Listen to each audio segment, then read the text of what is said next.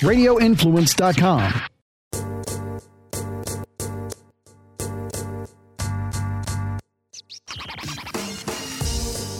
All right, everyone. Uh, so for the Asbury podcast, we have John Ortolani with us today. He is a professional mixed martial artist, a Brazilian Jiu-Jitsu black belt, professional lacrosse player, and just right professional lacrosse. Yeah, former. Former, former I'm professional. I thought you were coming years. out. I thought they asked you to play for some teams. Now I'm playing for like uh, club teams. Club Couple teams? yeah, Oh. just for fun. Okay, cool.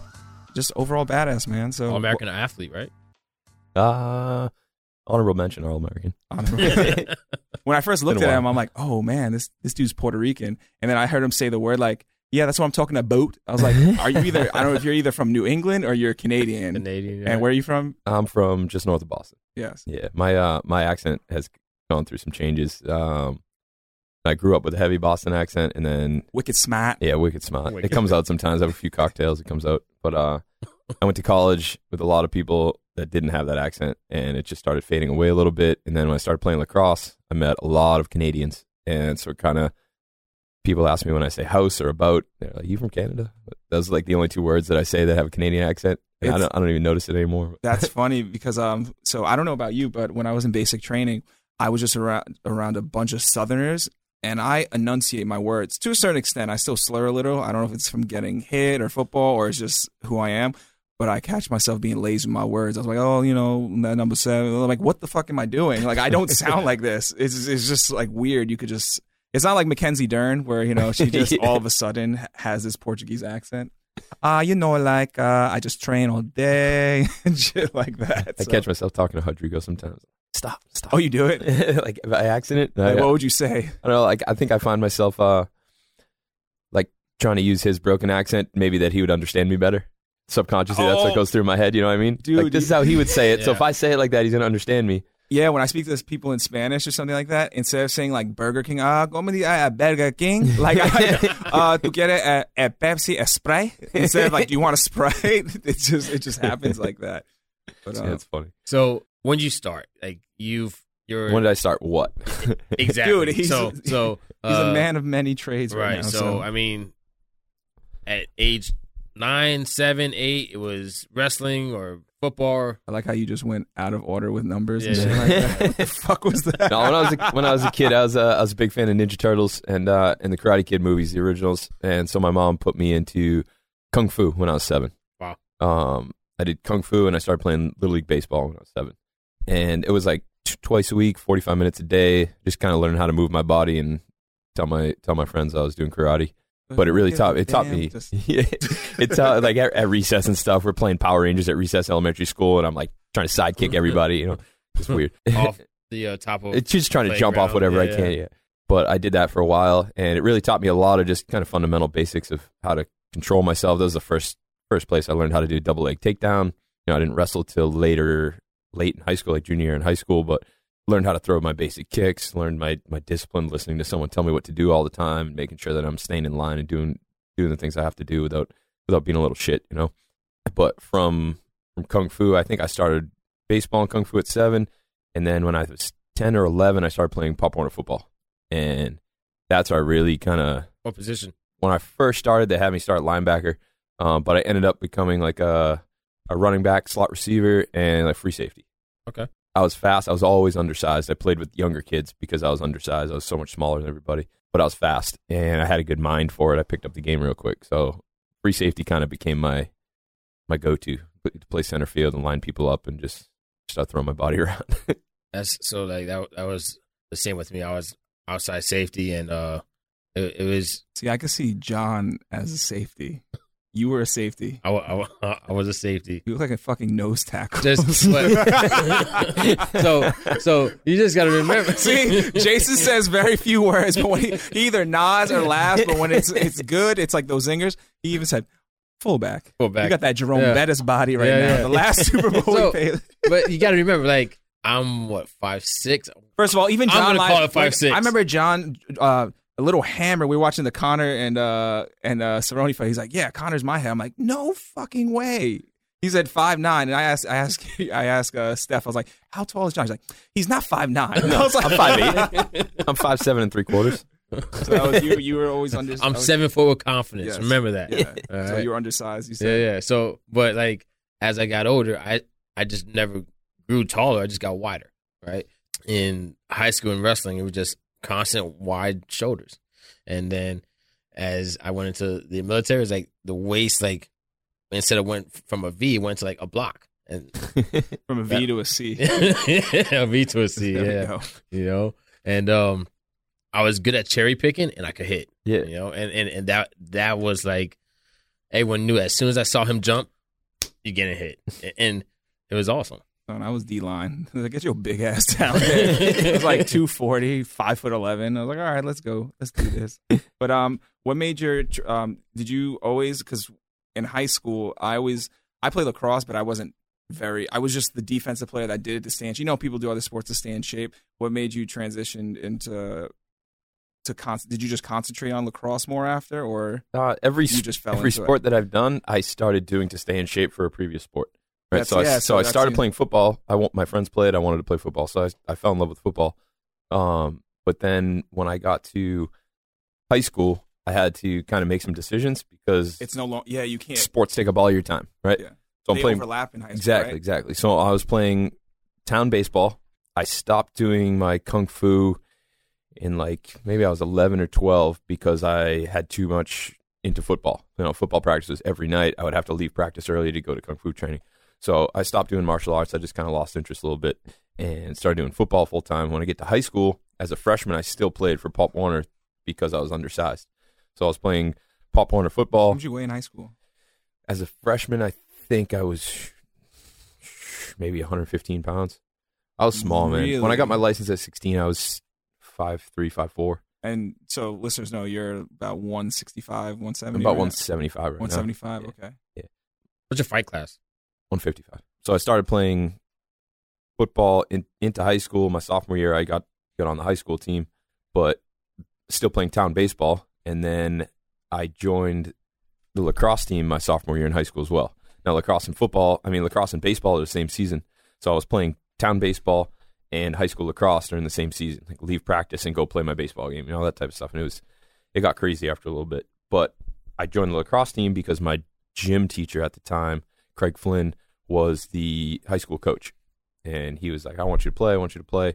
By the time I played, he wasn't the coach anymore. One of my it's like one of the old school lacrosse guys in the town, Great White Ways, like a, a typical old old school blue collar guy from our hometown. Um, he became the head coach, and I kind of fell in love with his coaching style. It's very, very hard nosed, very intense guy, and uh, awesome. I was still good friends to him with him this day. But once I joined the lacrosse team, it took up all my time, and I fell in love with that. So I finished out playing baseball, and now it was more lacrosse and football. And then I joined the track team in the winter to, keep my speed up and stay in shape. Found out well, I was like I said, five foot two, five foot three at the time, trying to run hurdles. And that just yeah, that just didn't work out. I was always in first place until the first hurdle came, and everyone else just strides over it, and I'm trying to jump it like I'm, those, like I'm jumping just- a fence. You, like those poor girls that don't know how to use their body. I just hit their shins like. Yeah, no, I was getting over it, but like I was jumping it like two feet, like I was jumping a fence. Oh, it was it was so just your energy was spent. yeah. But then I, I hung out like all the runners would go for their runs, and the sprinters would stay in the basement of the middle school with the indoor track, and the the field guys were in there, the shot putters, the high jumpers, and I ended up just goofing around. A lot of my friends from the football team, the big dudes, were shot putters, and I, we'd end up just goofing around in the basement, um, wrestling on the high jump mats. These guys, because I was tiny, would pick me up and choke slam me on the mats and stuff. Like we'd do WWF matches. So then I I'm not doing anything with track. So I told the coach like I'm not having any fun. Like running's great, staying in shape, but I'm not competitive. I hate not being competitive. So I'm gonna go join the wrestling team. I just wrestle here anyway. So I quit and joined the wrestling team and did like halfway through my junior year, I think that was. So I had to wrestle JV the whole season because you can't do two varsity sports in the same season. So I quit track. I had one varsity track meet, came in last place, and Alright. that stopped me from being on the varsity wrestling team. Really? Yeah, and we had a Oh. tiny team. It was 14 weight classes at the time. We only had 13 guys on the team. So what weight class? I would have wrestled at 152 varsity. So we wrestled. Oh, so this is what year was This this? is my 152 this and is my junior year. okay, because I'm like, damn, 150. I'm like, do they Yeah, not no, I went from, like- 125? Yeah. Like, Dude, okay. No, so yeah, my freshman year, I think I was like 115. So I joined the wrestling team, and we have our 14 guys on the team, but I could only do JV. Mhm. So I spent my junior season wrestling their 152 pound varsity guy a lot because just to give him a match and it didn't count for anything. It was like an exhibition. Damn, it's like being redshirted in high school, right? Kind of. But you, yeah, you still going through the practices, Yeah. and I still I And would you still wrestle, get yelled wrestle and JV stuff. But I had a, a I don't think I lost one of those JV matches, and then the following year I became the captain of the team, senior, and made it to the state tournament. Like had just a lot of su- success. I picked things up real quick. And this is in Billerica, yeah, uh, it's where it's just like cold it's eleven months. no, it's not cold eleven months. I mean the winters suck, but and the summers are hot. the You know, way he described it, I'm thinking it's like the town. That movie. Like just like Exactly. tough ass white people there. Watertown. Yeah. yeah, it's, I mean, very similar, a little bit farther away from Boston, but it's a very Yeah. similar style town. You know, it's just blue collar New England people. But the whole town was built on that. You know, everyone's construction workers, concrete workers, roofers. Um, that was my job, summer jobs. You know, building houses with my dad, things like that. But throughout that that whole football thing, I started playing football and lacrosse, and then lacrosse started taking off. I was a good football player, but a little undersized. I was a decent wrestler. Started really late, and then lacrosse just kind of took off. And I take I don't know if you know anything about lacrosse, uh, but I took face-offs, and when I started as a sophomore, I, my stick skills were garbage. Right, I'd thrown a ball a handful of times, and I couldn't really catch. I couldn't throw the ball where I wanted to. So the coach was like, "We need a face-off guy. Who wants to try?" So I kind of raised my hand, like, "I'll give it a shot." And I beat the other guy that wanted to do it. And he's like, "Good, you're our face-off guy." Nice. so they kind of threw me in, and all my other skills kind of had to catch up because I'm on the field every single play. The beginning of the play starts with me fighting for the ball. So now naturally I have to learn how to pick the ball up. I have to learn how to make good passes so I don't turn it over. And the rest of my skills kind of caught up. But I kind of really took to that that face-off position. And by the time I was a senior, I think there was only one guy that I played all season that gave me a tough time. So Yeah. I just kind of It's crazy because um, with sports like that, for example, across like as you said before, you did it to stay in shape for other sports in the beginning. It's it kind of turns into an ego thing because that's how I. Like I wasn't the greatest. I just hey, you were big, you like to hit, perfect. I didn't know how to cradle. I couldn't. I was defense. I had one of those cheap like Sports Authority models, STX three. Yeah. So if I think I had the same one. yeah, I for like started, yeah. listeners, what like lacrosse sticks, people buy really, really like fancy lacrosse sticks. They'll spend some people spend like a grand on a lacrosse stick Yeah, or they're something like that expensive. and they're made of aluminum. They're so light. But if you get if you slash someone or you hit someone right with it, it'll bend or it'll break. This STX t- stick was probably like thirty bucks from Modell's. It weighed about seven pounds. You hit someone, you're breaking someone's forearm with it. so. And what I'm saying is that I went in like, okay, I'm just doing the stay in shape. But as you developed your skills, your ego kind of hits you like, I just don't want to be the face off guy. You kind of want to get better and better and better. It's almost like martial arts in the sense, right? Where you have some people like when you got into jujitsu, was it did you just decide to get into it just because oh I wrestled, I want to give this a try, or it was you, you were just looking for a new endeavor? Yeah, a little bit. My uh, actually one of my friends, uh, he passed away. Um, he was fighting before me. He terrible record. Wasn't very good, but he just loved to fight. Yeah. From my hometown, just a tough kid, rugged kid. The fir- first time I met him, we had a mutual friend, kid that I used to ride BMX with. Like we all get together and go build jumps in the woods and try to not hurt ourselves. And they're like, "Oh, John, this is this is Steve. He's tough as hell. You guys should fight." and we're in my friend's backyard, and we look at each other. It's like, What in blue collar? What in blue collar? Yeah. So we just we just went at each other. It just wrestling. We didn't hit each other in the face, but we were throwing Body shots? Yeah, Yeah. body shots was a. Did you know how to throw we were punches at this- school. at this Yeah, I point? could swing punches. I And, could uh, yeah, that's all. We are just I asked, hey, did you not throw a punch? Yeah, I could swing yeah, punches. we were just swing at each other, throw each other around like rag dolls until we were exhausted, and then we became really best friends after that. And that was like uh, late middle school, before high school, we met. But then after I got out of college, or I was probably my senior year in college, he was one of his fights. He was fighting a good wrestler, and he was like, "Come train, come help me train." And the gym I went to was probably the size of this room when I first went to it. Um, That's a a, lot big of, ass size for back in the day, yo. a lot of good guys, like a handful of good guys. It was just really small. Um, my first coach was uh, Steve Pento. He had been in a in an accident. and He was in a wheelchair for a long time, so he didn't really have the use of anything below the waist. You know, he had partial mobility, but he would roll with us, and he had uh, you know a couple black belts in a few different martial arts.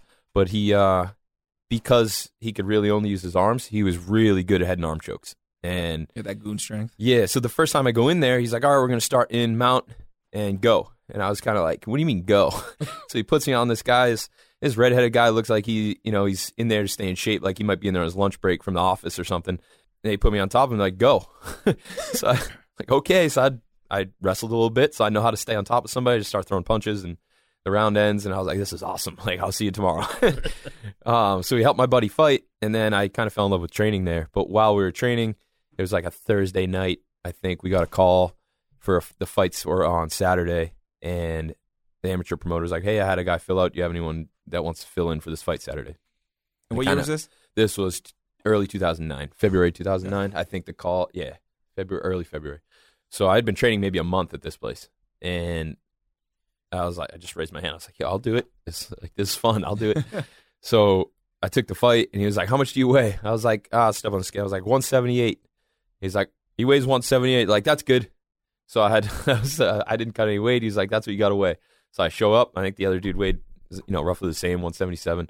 178 I weigh in. They did the eyeball test like in Thailand. Like, Yeah, oh, really? you guys are good to go. it was it was nuts. So I fight this guy and didn't know too much. It was the first time I did like a full MMA sparring, not even sparring. Like we didn't spar much, like little small things. And the guy comes in, just throws this. He's got Muay Thai shorts on, so I'm like, he's gonna try to kick the shit out of me. He throws this big haymaker punch, and I just duck under it, body lock, suplex him to the ground, a couple punches, mount him, and I finish him with a head and arm choke. No. And, And how long you, you were just yeah. training MMA at the time or jiu-jitsu? No, I hadn't. I hadn't put a. I didn't put a gi on until two amateur fights, one pro fight, and then I went to my my other gym, Boston BJJ, and that's where I started. Uh, So you got Training that. You got jiu-jitsu. that. Uh, it more head-on- wrestling and learning how to throw a couple strikes. You guys were like the what was it? The uh, Team Quest, just grinding. yeah, it each was other uh, out. Dragon Warrior MMA. There's a lot of good fighters that came out of there. Yeah. There's a good team. Just at the time I went in, they were kind of. It was really small. Um, but they were one of like the pioneer teams in New England MMA. There's a lot of old school guys that came out of there and went to different gyms. Some of them stuck around, but a lot of old school tough guys that came out of there before MMA really got huge and popular. But as soon as that fight was like 45 seconds, I finished him with a head and arm choke, and it's the only thing that my coach Showed taught me, you know. So I Yeah. that's all I was working on, and I finished the head and arm choke, and I was like, "Cool, sign me up for the next one." so I got two amateur fights, and then had my first pro fight. After my first pro fight, that's actually where I met my longtime coach, where I started jujitsu, got my black belt from, and everything. Met him at my first pro fight. and for listeners to understand that so back in the day like the wild west was a lot of people are like now you have fighters there's am- there's amazing amateur circuits ar- across the the nation you know if you could build you could build your record and get your skills up. It was like okay dude it's not like now like you know boxers where it's like 50 amateur fights and then they go pro. In MMA it was like okay you can fight? All right you turn pro real fast. So you had two fights and you just went So straight into the Actually, I had one fight, right? So I signed for my second amateur fight, and then before that fight happened, I had my first pro fight booked. So the pro promoter, um, actually the the promotion that Calvin Cater owns now, Combat Zone. Mhm. Back then, it was owned by Dave George, and he came into the gym and saw me rolling around with one of the guys that he knew, one of the local guys that was a decent fighter. Um, and he was like, was like, who's that? You know, he's I was on top of this guy or just ground and pound stuff, and he was like, I want him on my next show. So my coach was like, yeah, we'll put him on that show. Um, and it was before that second amateur fight happened. I lost that second amateur fight to a guy that was like 30 pounds heavier than me. He's actually RMNU New Hampshire owner now. really Um, wait what's his name uh, Ray Shoddy. Shout out to Big Ray. I think I know. Uh, yeah, you know what I'm talking about. He's been yeah, down to the- he came. Did he come during the? yeah, he's been at the camps. Yeah. Yeah. Um, so I fought Ray in my second fight, and you know he cut a ton of weight. I don't think I cut weight. I ate breakfast the day of weigh-ins. I might have jogged around the block to lose like a pound to before weigh-ins. And Ray comes in, and they're like carrying him into the scale, like he was just a 200 pound monster that cut down to 170 pounds. I fought at 170 at first, so I just step on the scale, no weight cut, and like we got in a grappling exchange. I picked him up. It took everything I had to lift him, and he got back up. He picked me up, put me down. I got back up. He jumped on my back, punched me a bunch, and got a rear naked choke. And then I already had my pro fight booked for the month later. Still at So, 170. Yeah, at 170. Yeah, it was it was a weird fast experience. Like let's learn very quick. So you know, all that happened fairly quickly, yeah, right? yeah. Or at at any point, you know, were there any like trials and tribulations, like like any uh, hardships that that that came into play? Um, 170. I feel like that was. it was I fought at 170 for a little bit. Um, before I actually before I met my coach John Fain in New Hampshire, he was a purple belt at the time. Is that the gym you uh, you yeah, went to? yeah, Triumph, yeah. Triumph. Yeah. So at the time, they when I went there, it was Gracie Barra, New Hampshire. They were affiliated with Gracie Barra. Um, Boston BJJ was Gracie Barra, Boston. So I went up there, and John was a purple belt. And so my first pro fight, I was on the undercard, and John was cornering my buddy Dennis in the main event. Dennis was the main event for that combat zone fight, and he sees me in the corner. So my whole training camp for that fight, because of the small gym, there was nobody showing up at the time. My training camp was me picking up a heavy bag, running across the gym, slamming on the ground, and punch it. Pick up some dumbbells, do suicides, and move them across the gym. That Bas Rutten workout. Yeah. Just yeah, it was like, what, what am I going to do by myself? My coach had just had uh, another surgery on his back, so he couldn't roll with me at the time. So I was just throwing a heavy bag around.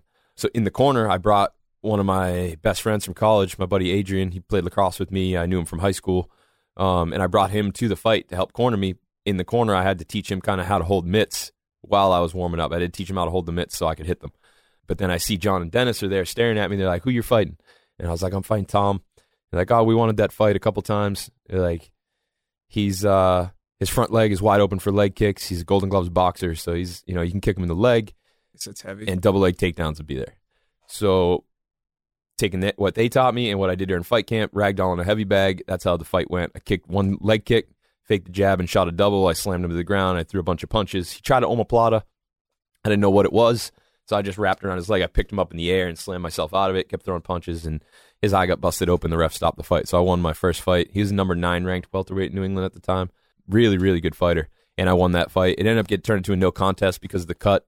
Um, there was like some discrepancy. It was a small cut under the eye. There's a lot of back and forth, but a small cut under his eye. It wasn't a bad cut at all. I don't think the fight should have been stopped uh, in the first place. But why would it be a no contest if it was a cut from a strike? Was it? They think that it that the fight just shouldn't have been stopped. It shouldn't have Oh, been stopped. okay, yeah, it wasn't a bad cut. It was a small cut. Once they cleaned it off, it was a real small cut under his eye. But he was laying on his back, so the blood was pooling in his eyes. Oh, so it looked like a lot worse than it was. So when they they stood him up, like the eye, the blood was pouring down. the doctor it didn't looked, even come to the check. We the doctor came in like thumbed it and was like, no, "Yeah, he can't go." But he should have been. He should have. Yeah, it's a Wild West. So. yeah. So that got overturned. So my first fight was a TKO win that got turned to a no contest, and that kind of after that I went up to what is now Triumph, and uh, was like, John. I went up to an open mat. There's no one there, and he kind of walked me through my fight video and showed me how to technically escape an omoplata instead of just trying to gorilla my way out of it. And I kind of just fell in love with with what was happening up there. Nice. Yeah, you know, I I uh like I went there for uh, one day and really enjoyed it. Uh, John actually taught the uh the uh, nogi, and I mean extremely detailed, and taught the crucifix armbar because of you. And uh, he, he was just like, just so happens, you know, Ortolani, you know, came up with this, and and I, and I was just like, sweet, you know, like so much much I came love up and with it. I, respect. don't- Yeah, I yeah. gotta find out what, what move I came up with. That's his. That was his selling point. Like, Yeah. yeah, or Elijah. Yeah, he came up with this. Like, like, he's like, because you kept. Didn't you say you were name dropping? Oh, hell yeah, Like, man. Elijah's like, yeah, I know Ortolani. He's like, all right, man. So he probably just buttered you up. Yeah, yeah. He came up with this move called the crucifix. Like Steven Seagal. I yeah, told him that. I was like, walk in, just tell him I sent you. You'll be fine. he, he treated him like Steven Seagal when he's like, yeah, I taught Anderson that kick. Like that. So how long were you? Because you grew up in New England your whole life, right? So when did you make the transition to Florida? Like how, how many fights after until you decided to? A lot, a lot. I uh, I moved here in 2015, so it was probably What was the reason for the move? Uh, one of my friends, uh, Nick Cotter. I played pro lacrosse with him on the Boston Blazers. Um, he got a job coaching at St. Leo. He was the offensive coach, and he was in Boston running a camp at Curry College. And his birthday's on the Fourth of July, so he, I whenever he would come up there, I would come help him help out and run the camp, like just work for the week.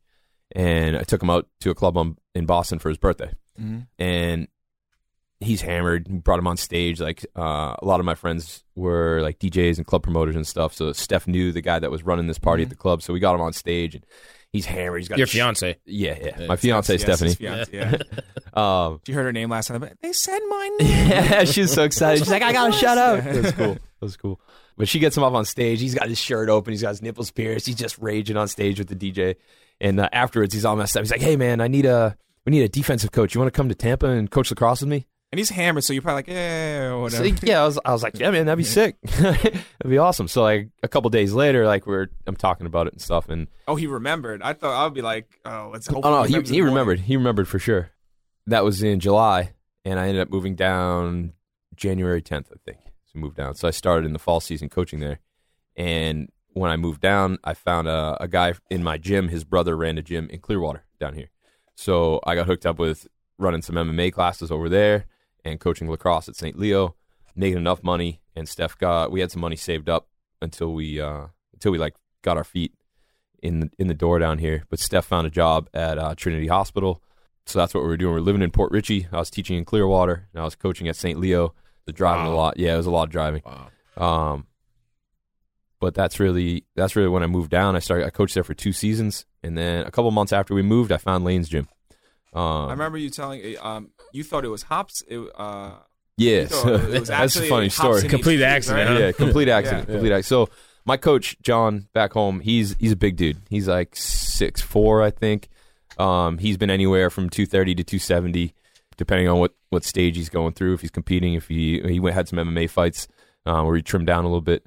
Uh, but he's a big dude. But all the jujitsu that he's learned and taught is all little guy jujitsu. He's very big on Marcelo Garcia and Robson stuff. You know, some of the most technical guys you could possibly learn from. No Kimuras, basically. he's incredible. So he's a big dude teaching little guy jujitsu. So his technique is is flawless. So I learned a lot of this stuff. And when I come down to Florida, he goes, "Oh, Robson Moura has a gym in in Tampa. That's where he's located." So I'm like, "Oh, who's Robson Moura?" I didn't I didn't like follow big names in the sport. I was just like, "You teach me stuff. I'm going to go do it. I'm going to train." I didn't know a lot of big names other than what I've seen in the UFC on TV.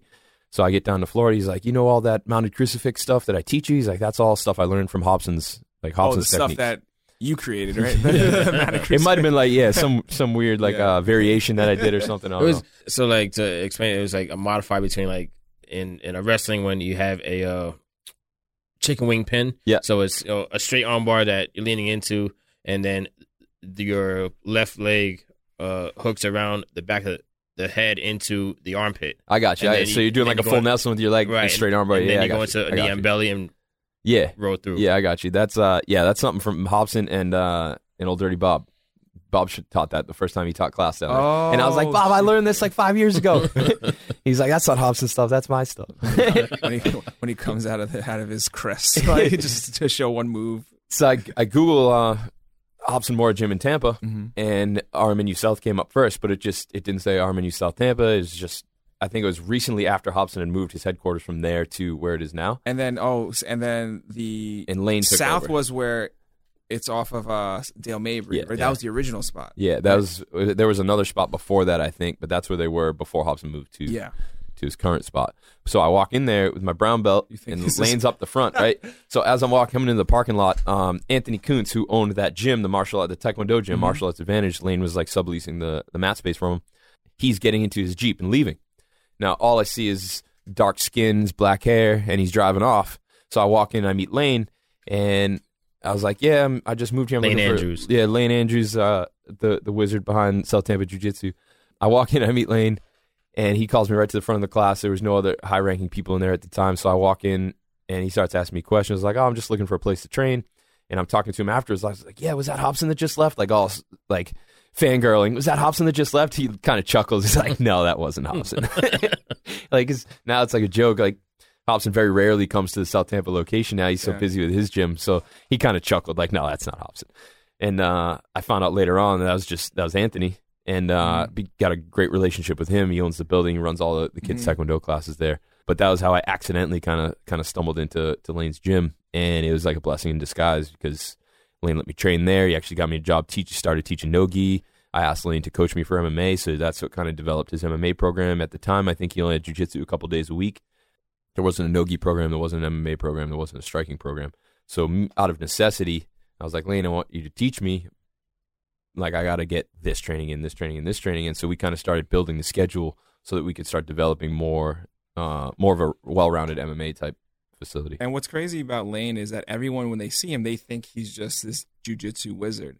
But he's been everywhere. You know, he's been he's been to, uh, to Europe. He's been to Japan. He's been cra- He's had fights, correct? Yeah, yeah, had- he's, yeah, he's had he a, had- a bunch of fights. He went to Thailand as well. Yeah. Am I? I think he's went to Thailand, right? Uh, I'm not sure. All right. I'm not But I just know he's he's trained everything because he's super quiet and everything. Like you just think he does juji- jujitsu, but he could whip some pads. Yeah, he's still, got- he's is- got he some has a great kicks, taekwondo yeah. background. Yeah, yeah, he's got some crazy kicks. He was the first person to kick me dead in the face. And Lane? Yeah, Lane. So him and I like like uh, Did you put sparring shoes on one the night. mat? Like him and I like sparring one night, and uh, I mean this is when I'm in the gym. I don't know five six months maybe, and uh, MMA night. Too, it was like a Tuesday Mhm. Thursday night, and he's he's he's uh, coaching and uh, putting on gloves and guards, and you know we just love tapping each other. And all of a sudden he gets me with this amazing roundhouse, like straight across the right jaw. So disrespectful. Yeah. He's tricky, man. You, The way he moves is kind of slow, but then all of a sudden his foot comes out of nowhere and just slaps you in the face. It's a different rhythm too. It's like it's just you're used to someone throws like you know one two three. It's just Yeah. like one He's- two three boom. he's It's just like it. out of nowhere. Yep. And And it was just one of those things where he's just like, "You good?" And I was just like shaking it off. Like, yeah, yeah, yeah. I'm, I'm, I'm, I'm good. anytime someone smiles after getting hit, you know that shit hurts. Yeah. It's funny how you like um you came across the gym by act. So um I was I actually spoke before I even found um HQ where I started. I I spoke to Lane before I, I even met him in person. So when I was stationed overseas, we uh we found out that we our, our next base was MacDill. Yeah, we're looking for like jujitsu gyms. At this time, I wasn't thinking about um I wasn't thinking about fighting. I was like, because I uh um I was boxing over there in uh at Italy at the time, and I was like, all right, they won't, you know, I'm, three fights fell through. I'm like, okay, I'm just gonna concentrate on jiu-jitsu. I'm gonna just get big as hell and just eat and just, you know, Kimura the shit out of people and stuff like that. So uh, my wife and I, because she loved jiu-jitsu at the time as well, we look for a gym and we find Hops and I start writing. It says South Tampa Jiu Jitsu, um, the Instagram. And I'm like, okay, whatever. I'm, I'm- I guess that's the name, right? So I start writing, and I didn't know that was actually, you know, that's Lane's Instagram. So he's like, yeah, this is the raid. I'm asking about. I'm like, hey, sir, how are you? Know, I'm inspired. You know, I want to, I'm, to to do jujitsu and possibly fight and stuff. He writes me everything. But then once I get to Florida, I go to HQ, and I'm like, hey, I wrote to you, and then you know, Robson is brother. No, brother, you don't write me. and then I find out, I was like, oh shit, I wrote the wrong one. But uh, then I started going to HQ, and then uh, Tampa Muay Thai. That's how I met John. John secretly has been building a fight team for how long now? Not secret, it's been open, but it's yeah, it's- just kind of handpicking the guys Yeah. that are in our So circle I and was- like, hey, you should fight. You So I was- fight? you want to fight? You should fight. I was just thinking, I'm like, I'm not gonna. I was just doing it for, and then of nowhere, uh, John's like, hey, uh, you train at HQ? I'm like, yeah, I train at HQ and everything like that. He's, uh, why'd you come to South? I'm like, ah, I already have a membership here and stuff like that. So each day, it was like, I think like two or three weeks. Hey, you're gonna come train? I'm like, nah, I'm good, man, I'm good. And out of nowhere, I'm just sitting there. Uh, one last time, I asked, what time is it? You, it was, I think it was a Tuesday night. You're, it's at 8 p.m. right? Yeah. Yeah, we have no gi at seven. Come for both. I'm like, do I have to pay anything? Nah, just come. I tell my wife, I was like, should I go? She's like, you've been wanting to fight for God knows how long. Just go fucking do it. So I show up to this class, and the rest is history. I I loved HQ. I decided, hey, I want to transfer my membership over here. And that night we sparred. So I was like, all right, I'm going with John. I'm like, okay, you know, it's the first. He's not going to try to beat my ass. Like this man throws a spinning wheel kick right to my thigh. Like what? what and I was like, oh, this motherfucker's for real.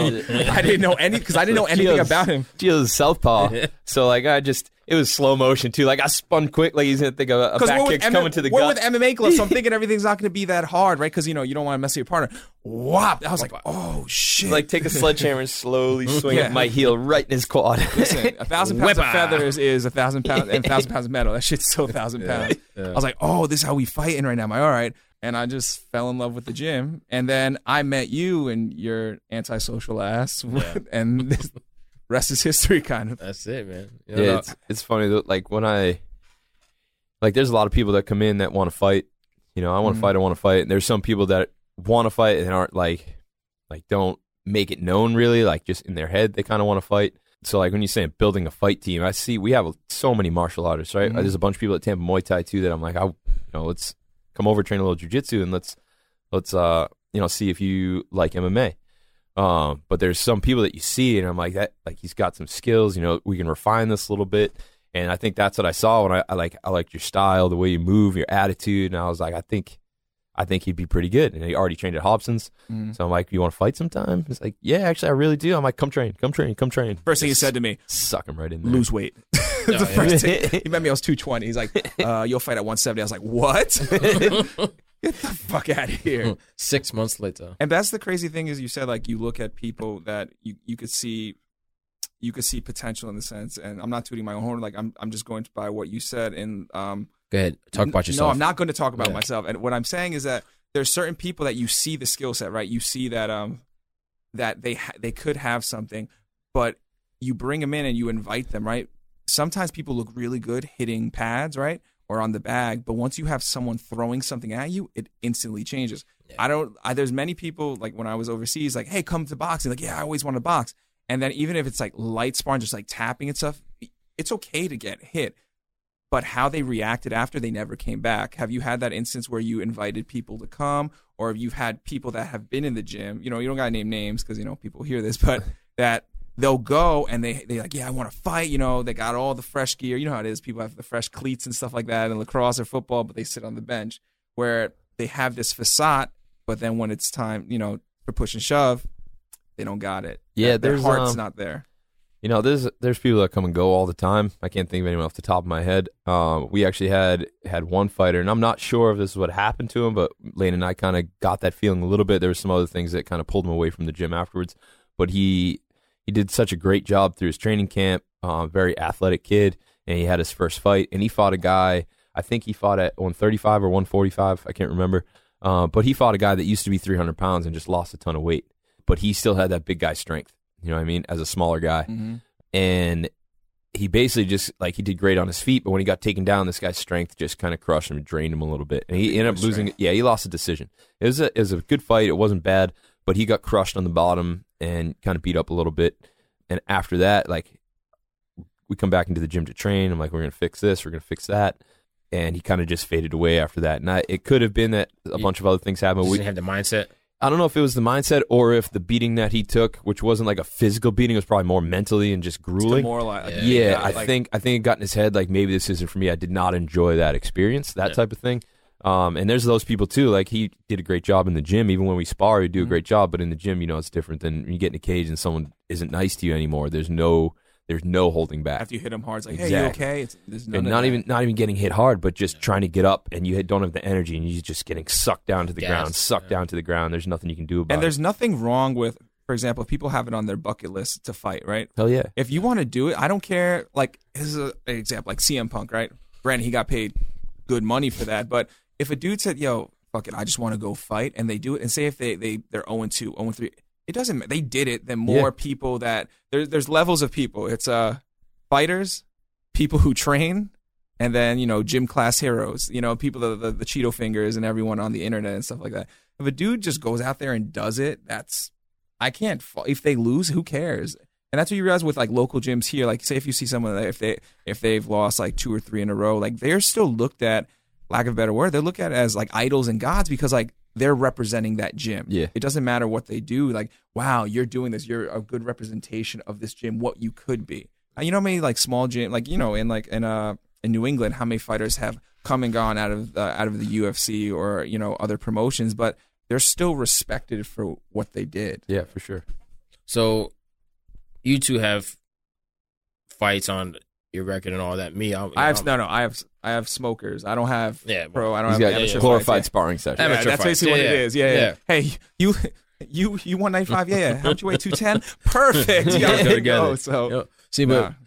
me, you know, I I overcame injury in the past ten years. I had a broken back, legs and ankles, and that's real world yeah, record. You know. yeah, yeah. But That's uh, that's explosions. Yeah. So you're technically one and zero, really, because you defeated that. right? so so like I like I like to compare uh like I'm a cat with with uh, nine lives and I've used about seven so far, you know, and it's just Rona about to, you know. hey man, he doesn't have Rona. knock Jason, on wood, saying. knock on wood, Jason. Jason's like, wait, what? Yeah. Like, wait, what? Yeah. So it like my experience uh, with working with with the team and you know you John and and uh Geo, that's my name. Geo in the uh, gym. Uh, well, I saw you. It's, it's all good. This is our show. It's all right. You got blown up. this is our show. So, um, but it's just one of those things where I love the combat, you know, and and, and you know, I, I don't have the greatest skill, but it's just one of those things where you know I love the exchange. You know that that that combat is That gym is something special too, Right. man. You go there, you could lose. Like I don't even have to go to practice. I'll just sit and watch. Everyone Oh, is yeah. super from Steph, from Lane. Lane's a little scary sometimes. He'll just stare at you, you know. But oh, like from John, everyone, Armando, Ashley, everyone that goes in, Jill, everyone that teaches there is just super welcoming. Yeah. and you just, it's just a beautiful thing. To, uh, there's nothing better than having a martial arts gym, I mean, especially you know like. We talked about last podcast about you know dealing with certain issues and Yeah. stuff like that the stress. you go it. somewhere, everyone thinks it's going to be like a boxing gym. You've been to boxing gyms, and it's just gritty, and everyone's like, "You're the new guy." They're It's a trying fighter's to, gym, Yeah, they're right? trying to jack you up. You got to muscle everything. Yeah. No, and, and so with my personal experience, it's it's where like I'm falling in love with the arts. You know, I'm falling in like never in a million years would I thought that Muay Thai would have been like something that I truly enjoy. You know, it, it's it's always been wrestling and, and grappling. Talking with you, John, you know, I over the next year or so, like I, I or previously, I had no intentions on Competing. competing, getting into any amateur fights or anything like that. But now over the next year or so, like it's a goal of mine, you know, and, and but I also know where like I lack. So jujitsu, like I'm I'm still a white belt, you know, and, and it's and it's one of those things where I need to start focusing time and energy on specific arts. And with that, you know, it's it's like, okay, I I've got my goals and objectives. This is where I want to be. I want to drop 30 pounds. I'm like 195 right now. As as as our team gets stronger, you know, I I, I definitely am taking a lot from it, you know, and and the uh, competition is definitely there. I think over the next couple years, you know, South Tampa is gonna you know be on the map. And that segueing into that is like because he's speaking, you know, because he wants to be, and like that's awesome, everything because you have competed or you're, you know, how many pro fights do you have now? 24 now. 24, right? Give us uh, what a daily grind would be for a fight camp, you know, from your or a weekly thing for like strength conditioning stuff. Like, because a lot of people they say they want to be fighters, they want to do this stuff, but they don't have any notion of what it takes. Of Yeah. Okay, what days you have to spar, when you have to peak, what you have to eat. Because I'm not gonna say how much, you know, it's no one's business how much you cut or anything like that. But you know, like cutting weight is a big thing as well. Making sure, you Yeah, know, that, all that your- was a long process. Yeah. learning how to cut weight the right Yeah. way. I did it wrong for you- so long, but um, like what would your week be for like training camp? fight camp my situation i think is is somewhat unique because i'm teaching classes at the gym almost every night of the week you know monday through thursday Mhm. we teach at night so it's tough to to train and coach at the same time Mm-hmm. right? I can't put energy into me because then it's taken away from from my students. So i get my training in at other times. Go to my strength and conditioning coach in the morning a couple days a week. Uh, shout out dylan smith. Um, i started working with him for my last fight camp and that was the first fight where I yeah, I still felt fresh, somewhat fresh going into the third round, um, and actually got my first late finish. I finished the guy in the I third remember you saying that where in fights that say if you it wasn't going your way, say by the second, it was it was just like a mental thing. Yeah, it was, You a, it was the- a big mental thing. but- or I'd get overzealous Mhm. and something worked, so I'd do it too much and then get caught, Mhm. or I'd get kind of impatient. You know, I was a little bit of lack of, of discipline with that. I'd get impatient and and try something I shouldn't try, or try something that is you know flashy instead of just sticking to what's been working.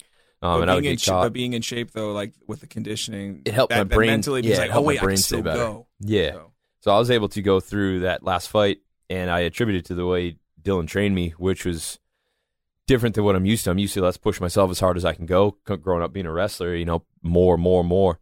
And Dylan Piss and gives me these workouts, just- yeah. yeah. and I'm done with the workout, and I'm like, usually I'm used to strength and conditioning workouts, and I'm dead for for a while. You know, I, the next day is sore, too, can't train hard.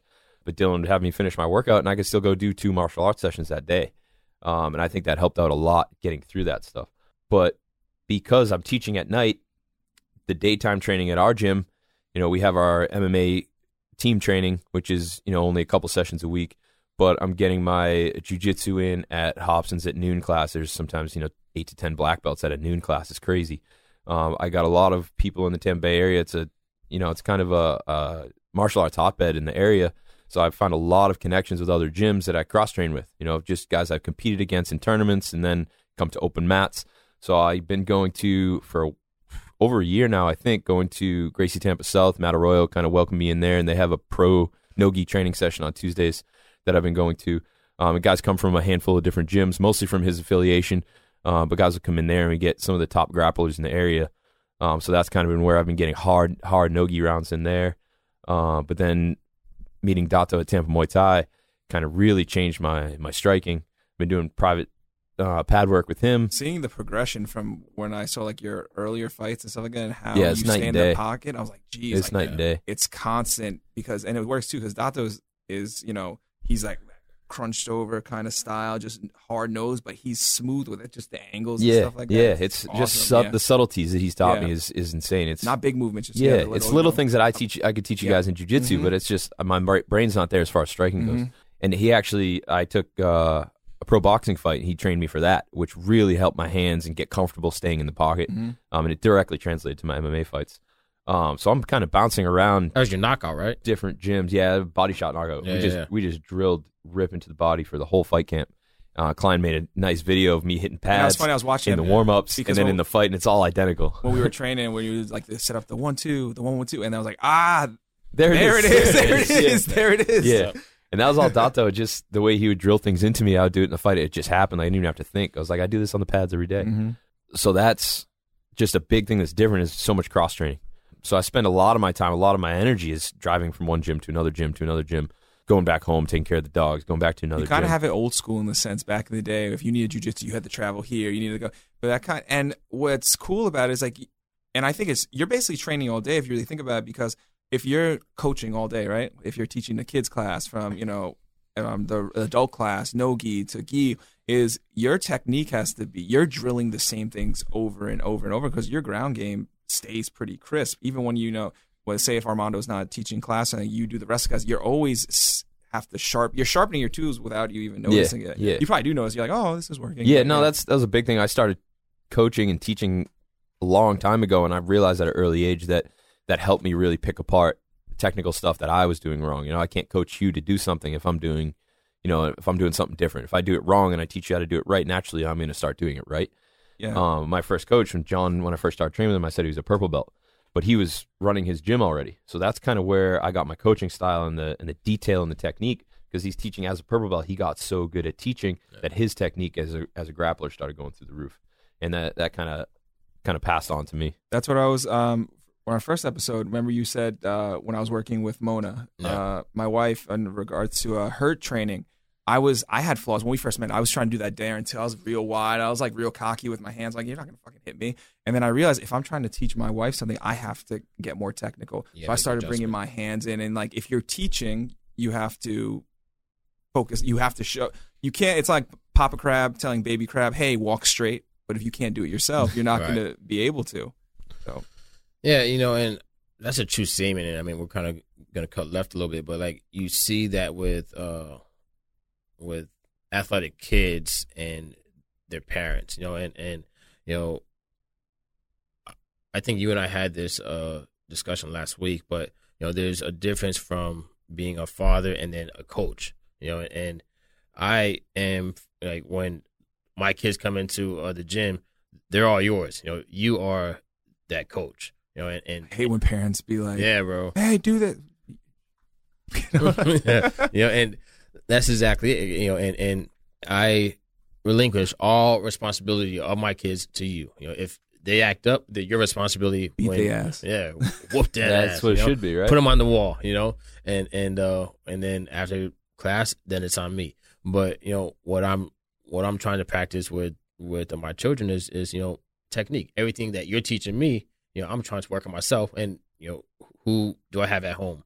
The kids. Yeah. You know, so you know, it's it's it's just one of those things where we're doing it together. But I'm not trying to to uh, replace you as a coach. I feel as if you know I'm I'm in a group on uh Facebook. I, th- I think this is the conversation I'm talking about. But uh, it's where this guy comes in and he's all like, "Oh, hey, I'm having a real hard time with my teenager. He's he's a all pro athlete. You know, he's on a travel team, and you know, he's just when he's training, he's on top of his game. The minute that it's game time, he loses all fundamentals. You know, just doesn't perform well, and I'm having a, a hard time coaching him. And I respond to him I was like, "You're not his coach. You're his dad." You know, and and it's and and it's one of those things where like, yeah, we want our kids to do best, but at the end of the day, you know, your role and responsibility at that time is, you know, in my personal opinion, is to be with your kid and and enjoy and embrace that moment of hey, like we're working on something together. Not to be the coach. This is this is where I hand him over to you, or I get that private that those private sessions with Coach John. You know, and um, so with that said, you know, it seems that that you're really taking on a coaching role, and and you know, what's what's that transition like going from fighter to coach? You know, it's difficult to balance the two at the same time, but there's a lot of things that, like I said, it started at a really early age with lacrosse. Is when I, I started this transition in high school. Middle school kids want to learn from me. You know, the coach is like, "Oh, go work with Ordo." You know, this is our face-off guy. He doesn't know much, but he's a good athlete. Ordo, can you fix him? Even to this day, man, you making that, yeah. that side paper with the face-off. But I'm coaching. trying to, uh, you know, as I'm trying to teach them with the face-off stuff, they're like, "Well, this is happening, so now I got to analyze what this kid's doing." I'm 17 years old. I got to analyze this and fix it, and it forces me to analyze myself. And that's what's been happening with the martial arts too. It really helped just open my brain to how to coach. And then when I met John, he kind of refined that a little bit. But now, like I have a we start teaching at three years old now at the gym. We got yeah. three year old jujitsu kids. Um, I do some privates with with some of them that aren't their parents don't think they're ready for the class yet. You know, the, they get too hyped up when there's kids all around. They start running around like madmen. So I do some private lessons, and you can tell the difference with the same kid if, let's say, a nanny brings them, drops them off, and then picks them up afterwards, or the dad drops them off and picks them up afterwards, or the dad comes and hangs out. When I'm with the kid, it's great you know, if he goofs off, listen, we got to focus. You know, we can play games at the end. We got to focus. We got to work on our drills. Um, we got to do our techniques, and then we we have some fun at the end. But when they're not focusing, if a parent is there, sometimes you see the parent looks at the kid and is like, "We'll say, we'll say, little Mike's training with me. Mike, you got to listen to Mr. John. Mike, you got to listen to Mr. John. Pay attention. Pay attention." And now, like, I'm just sitting there because now he's reprimanding his kid for not listening. But then the kid, you see the kid shut down, yeah. and they st- they listen to me less. So they it's look a, through the glass too. They're constantly not even the glass. Like I have the parents come in. We have the benches in the room, so they'll come and oh, sit and watch. They're, they're so literally this there. this far away while I'm trying to coach the kid. My daughter did that shit. Uh, it was like we called last week. Uh, Jeff was was uh, coaching my daughter and Lane's daughter, and my daughter like looks at me like winks at me like what the fuck you looking at like, you know? like and then she gets smashed you know like what do you prefer um, coaching because they both have their different um, rewards and you know obviously they're you know pros and cons. Like with kids, you know, obviously sometimes they don't listen, but then you know within a an adult class, you know, gear no gear, whatever the class is, they are egos get in the way. Like, oh, I could do it this way, or what do you what do you prefer at this time? Uh, you get the egos with the kids and the adults yeah. equally. You know, comes off a little bit different, but you get the same the same personalities. Um, I don't I don't care age 3 mm-hmm. 63. It doesn't matter if you're passionate and want to learn. I like I get excited. You know what I mean? Like when I show you something and you get excited about, it, I see you do it to somebody. I was, like, yes, like I get so jacked up. Um, the first year I was an assistant wrestling coach in high school, there was a kid that he wasn't wasn't super talented. He was a tough, rugged kid, but he didn't have too much technique. And I taught him. He would get taken down all the time. He had trouble with takedown defense, trying to do too much with his takedown defense. So I taught him we're going to get an overhook and a crossface, and you're going to sprawl. When the guy steps up on this foot, we're going to tear his head off and clothesline him. If he steps up on this foot, we're going to hip bump the overhook and put him on his back. And to see in his head, he goes to the head coach and he goes, Coach John just showed me showed me something. I'm never going to get taken down again. Like the confidence, and I just showed him how simple. You know, he's trying to do way too much, and then it happened in a match, and he gets up and he's so excited. He looks right at me, and he's ah, he's yelling, and like I get goosebumps now thinking about it when I show a student a to pin. do something and it works. Um, just uh, well, I don't know if it was a pin or I don't remember. But him successfully defending yeah, the takedown yeah. with something so simple that it, it, just it processed in his head like I just need to do this simple technique in the way that it made sense to him. Like that's the type of stuff I sh- I've shown people simple armbar setup. You know, um, Their eyes wide. Yeah, like, oh, you start getting simple, piece. simple when guard you see pass. that click, like, yeah. yeah. I'm like, why are you doing this? And they're like, well, I don't know. I'm like, well, then don't do it. You're wasting energy if you're doing anything that has no purpose it's a waste of energy in something that you need all of your energy because you don't know you're going to get stuck underneath someone and punched in the face. You need all that energy saved up for when it's absolutely necessary. If you're wasting energy doing things that aren't effective, like there's there's no point in doing it. We need like uh, Conor when he first time he fought Nate, and he's he's big excuse excuse reason whatever you want to call it. I wasn't efficient with my energy right? Because he went out to swing it, and that's like a concept that you need all through martial arts. If I don't need to use all this energy, why am I going to use this energy? Because later on, I might need that. You need that. You know what I mean? So I'm teaching people how to make things simple, stupid, super technical, but let's not do any unnecessary movements. Whether you're striking, you're wrestling, you're doing jujitsu, nothing unnecessary, and everything is simplified and technical. Um, the only unnecessary, you call it unnecessary, where it looks unnecessary, is when scrambles happen. But those don't get It's not unnecessary because you look at Armando when he scrambles. There's so much technical stuff that happens in that Yeah. tornado of That's three like seconds. and Yeah. exactly because like even to compare like NASCAR, I don't know anything about NASCAR, but like I've I've spoken to someone that actually understands the sport. All those little intricate turns they do. Why are they moving there? Why are they getting third place? If you don't, from an outside perspective, you don't know what you're looking at. But once you're engulfed and you're like, oh, okay, in those little scrambles, like you said with Armando and wrestling, each little chain link helps something else. You're not wasting that energy. And when you when I asked you about like you know with kids coaching kids or coaching adults, at least with adults, if they get out of line, you can beat their ass. You can't beat the kids. Oh, Yeah. the kids, I'll wrestle with the kids. Oh, I'll be yeah. like, "You Yeah. think this is gonna work? All right, let's come do it to Yeah. me. Like, let's wrestle." it, it's it's funny to see their brain click. I'm like, "Look how easy this is," and I just push their leg out of the way. They're like, oh, Yeah, why, waste it. why didn't I do that? funny story with waste of energy. So um, I think it was like the second time uh, or third time we uh, actually sparred. And when I spar, I get I'm like I'm trying to. I, I always go for the head. I switched from being a, a headhunter to now I like the body.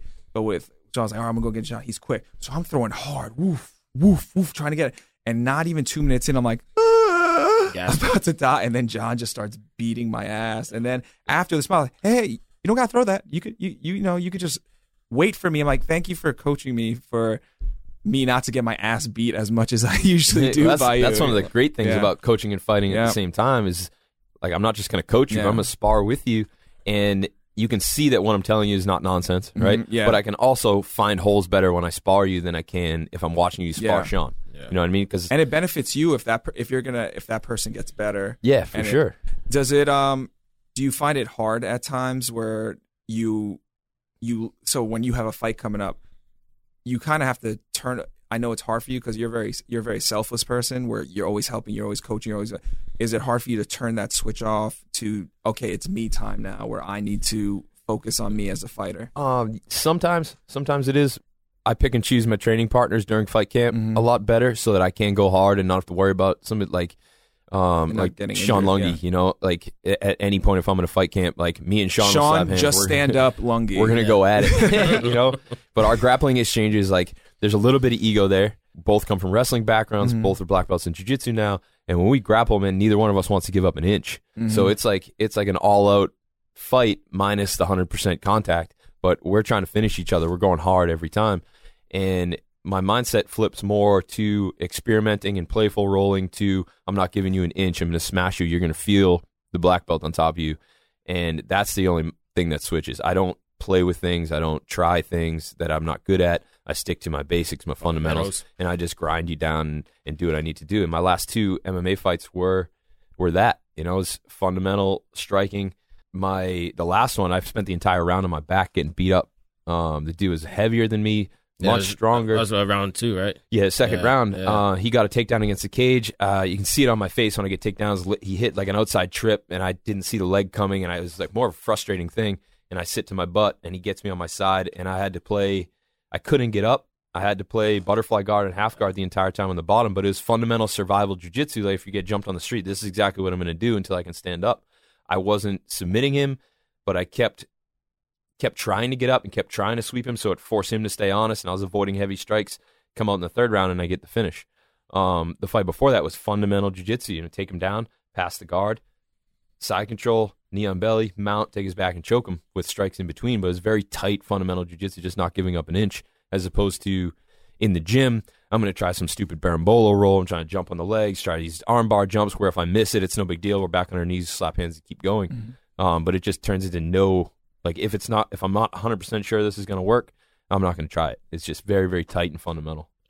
So before we wrap it or anything like that, your last fight you won. It was knee bar, right? Yeah, You won by knee bar. Did you pop it? Hell yeah, that his shit was knee hot as fuck. hyperextended. It Yeah. cracked cracked like three times. I uh, Bro. it was funny though. It's, I won by knee bar, but it was actually Dato and the striking that that won me Set that it up. fight. Um, between rounds, two things Lane told me after the second round because he didn't want me to get taken down and held down again. He tells me stay. You know, there's that inner octagon inside the cage. Yeah, yeah, yeah. He was like, stay inside that black line. Let's stay away from the fence because he's super strong against the fence. Um, and then Dato says, start changing levels with your kicks. You know, kick low, kick body, kick high. So the You were throwing some hard ass Yeah, kicks bro. that fight. We heard it through that. Dude, he it's hit me with one man, and Vince in the in the commentary, he goes, "Oh, we're gonna see the power difference now." He hit me so hard with a leg kick. I just kind of smiled at him. I That was guy like, was big. There, like He you said, thick. he was But you dropped him though. You, you, you yeah, you, yeah. Uh, put I him hit him with to- a right hand yeah. in the first. It dropped Yeah. him, but then the finish was listen to Dato. I kicked. He switched stances, and as soon as he switched, I threw a body kick to the open side, and then I stared at his leg and I kicked him in the head. And my he came in to clinch, and the knee hit him right in the eye, split him wide open, and that's why he like clinched and was rocked. And then you were I rolled to into the the knee knee bar from there. Yeah, because he was he was rocked from that. Yeah. But it was uh it was the striking that set set that all up. well, John, we want to say thank you. Thanks. Do you have anything you want to say? Anything in closing? Anything? Any projects? Anything coming up? Not me personally. We got a couple guys at the gym that have uh, have some fights lined up. Hopefully, with all this virus stuff, the uh, they happen.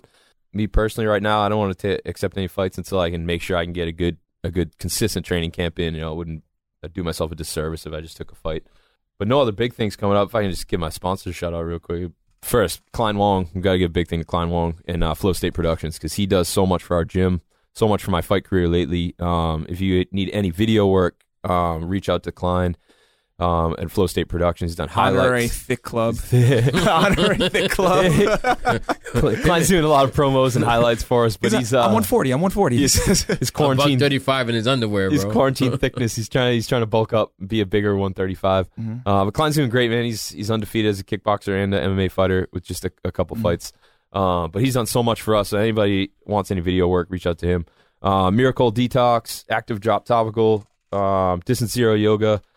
I gotta give a shout out to Dylan Smith again, my strength coach, uh, Tampa Muay Thai, and of course Lane and, and South Tampa Jiu Jitsu and the rest of you guys on the team. I always shout out No Judges Needed. Um, they're not an official sponsor of mine, but good friends, and I love what they stand for. So a big shout out to those guys. Give them a check out. Well, thank you. Hey, Gio, John, again, thank you for uh, joining us. I'm Gio, I'm Sean, and this was the As You Were podcast.